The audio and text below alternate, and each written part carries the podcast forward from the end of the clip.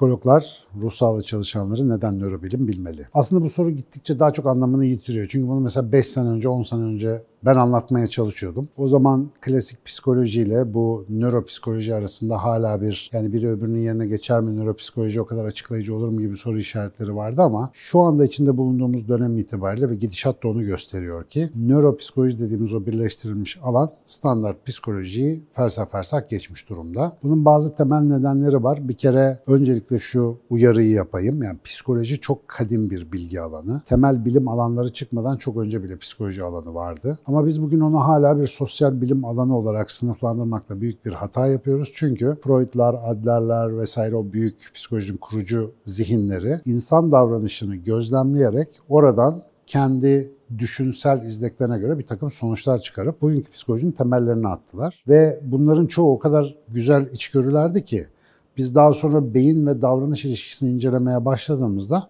bu insanların öngördükleri bir sürü hikayenin nörobilimsel karşılıklarını da bulabildik.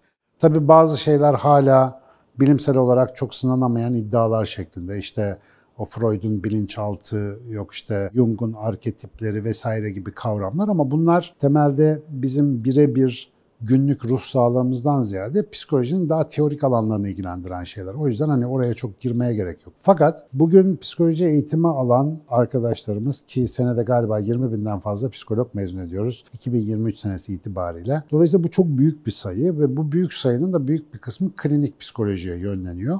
Bugün zaten fiili olarak baktığımızda özellikle klinik psikoloji alanlarının artık nöropsikolojiden bağımsız olması düşünülemez.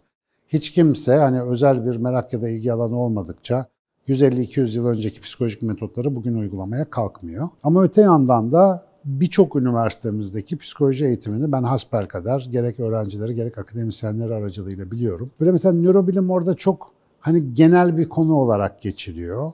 Detaylarına çok fazla girilmiyor. İşin daha da kötü tarafı, işin evrimsel biyolojik tarafı neredeyse hiç yok. Yani anlatılıyor belki bir sinir sistemi ama bu sinir sisteminin niye böyle olduğu, niye şöyle değil de böyle yapılandığı ancak evrimsel biyoloji sayesinde anlaşılacak bir şey. O da malum zaten çok yok. Türkiye'de biyoloji ve evrim bilgisi ne kadar var ki psikolojiye yansın. Dolayısıyla burada çok önemli bir ihtiyacı ben ta 2014 senesinde ilk kez Ankara'da psikoloji bölümünde ders verirken Yıldırım Beyazıt Üniversitesi'nde fark etmiştim. O dönemde de ta birinci, ikinci sınıf öğrencilerine işte beyin ve davranış dersi anlat dediler. Gittim. Çocuklar tabii hala bu arada görüşüyoruz bir sıkıntımız yok ama hakikaten üzerlerinden kamyon geçmiş gibi oldu. Çünkü o dönem bir tıp fakültesi öğretim üyesi. Gelip orada anlattığı nörofizyoloji, psikolojide anlattığında çocuklar hiç beklemedikleri bir şeyle karşılaştılar. Çünkü onlar eşit ağırlık soruları çözerek girdikleri bir sosyal bilim alanında lay lay okumayı beklerken bir anda karşılarında bayağı fen bilimlerinin çok sert yüzünü gördüler. Ba- başka bir bilgi alanı. Zor değil belki ondan ama daha başka. Ama seneler içerisinde ben işte daha sonra Üsküdar Üniversitesi Psikoloji bölümünde 7 sene boyunca evrimsel psikoloji, işte beyin ve davranış vesaire gibi ders başlıkları verdikçe şunu çok net olarak görebildim. Psikolojinin genel nosyonuna sahip insanlar zaten yetkin, düşünür ve bilim insanları olma potansiyeli taşıyorlar. Ama buna güncel nörobilimin özellikle detayda vurguladığı konuları da kattıkları zaman yani nörobilimi biraz detaylı olarak öğrendiklerinde çağdaş nörobilimin onlara açtığı pencereler bambaşka oluyor. Hem klinikte hem temel araştırmada hem de güncel kendi hayatlarında mesleklerine bakış anlamında bambaşka bir zihinsel konuma yerleşiyorlar. İşte ben de o yüzden işte 3-4 senedir açık beyinde de zaten bu konudaki çabalarımızı sürdürüyoruz. Yani ben özellikle biraz da misafir öğretim üyesi olarak başlayıp da sonra kendimi bayağı ait hissettiğim psikoloji bölümünde olabildiğince nörobilim ve evrimsel nörobilim katkısını vermeye gayret ettim hep. Şimdi o gayreti devam ettiriyorum. Bunun temel nedeni artık nörobilim bilmeden, beyin ve davranış ilişkisini doğru bir şekilde anlamadan psikolojik sorunlara ya da psikolojik dünyaya doğru bir yaklaşım geliştirmek mümkün değil. Şimdi bunun en önemli sebebi de şu. Nörobilim bir temel nörobilim kitabından okuduğunuzda bir popüler nörobilim kitabına baktığınızda genel düzeyde anlayacağınız bir şey. Sokakta kime sorsan düşünme, davranış, tepki, refleks gibi şeylerin sinir sistemi ve beyinle ilgili olduğunu söyler.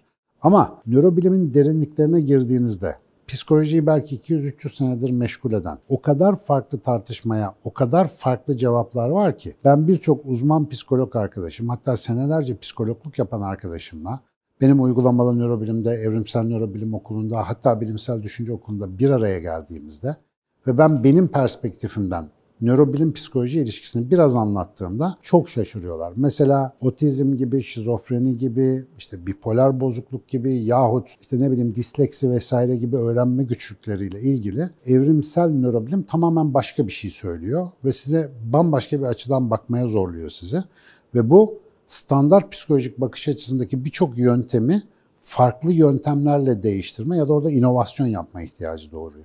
Şimdi sadece Türkiye'de senede 20 binden fazla meslektaşınızla birden mezun olduğunuz bir yerde malum fark yaratmak zorundasınız. Yani işin temeli bu. Farkı nasıl yaratacaksınız? Ya çok çılgınca bir şeyler yapacaksınız ya da mevzuyu maalesef aslında herkesin görmesi gereken ama pek kimsenin görmediği bir bakış açısından yeniden görmeyi öğreneceksiniz. İşte bir kere nörobilim böyle bir imkan sağlıyor.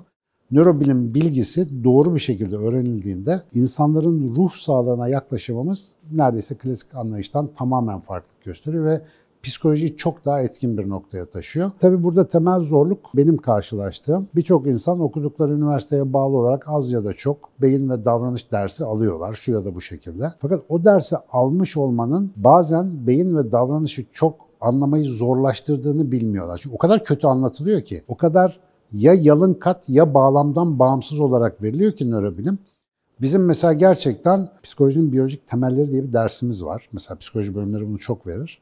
Fakat ben o dersi anlatan birçok sevgili meslektaşımın ders içeriklerine baktığımda bildiğin dümdüz beyin anatomisi, burada bu vardır, şurada şu vardır, işte falanca kafasına kazık girmiştir, şöyle olmuştur gibi birkaç klasik anlatı dışında çok bir şey bulamıyorum. Halbuki 90'lardan itibaren sırf yazılmış piyasadaki popüler bilim kitaplarına baksak, Descartes'in yanılgısından beyninizin duygusal hayatına, işte çoğu insan iyidirden efendim karar anına kadar, sadece nörobilimcilerin değil, nörobilim ve nöropsikoloji üzerine yazılmış popüler, gazeteciler tarafından kaleme alınmış yeni kitaplara baktığınızda aslında nörobilim bize insan davranışına dair hiç fark etmediğimiz ama milyonlarca yıl bu dünyada atalarımızın hayatta kalmasını sağlamış ve bugün bizim canımıza okuyan bir kısmını aslında çok güzel anlatıyor. E tabi ben buradan bir insanın fabrika ayarları diye bir anlatı da çıkarttım. Esas derdim aslında doğru ve verimli yaşamanın yollarını herkese anlatabilmekti.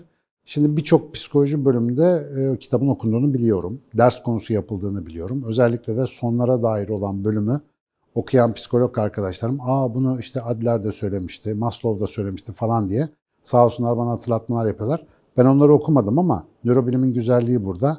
Siz evrimsel kısmını güzel çalışıp anladığınızda hakikaten o öngörülü düşünürlerin geldiği yere geliyorsunuz hem de çok daha gerekçeli olarak. Özetle dünyanın bugün yeni söylemlere, yeni metotlara ihtiyacı var. Çok kalabalığız, moralimiz bozuk, bir herkesin psikolojik desteğe ihtiyacı var. Ama burada nörobilim olmadan çok uzak mesafe alabileceğimizi zannetmiyorum. O yüzden bütün psikolog arkadaşlarıma nörobilimin derinliklerine dalmaya davet ediyorum.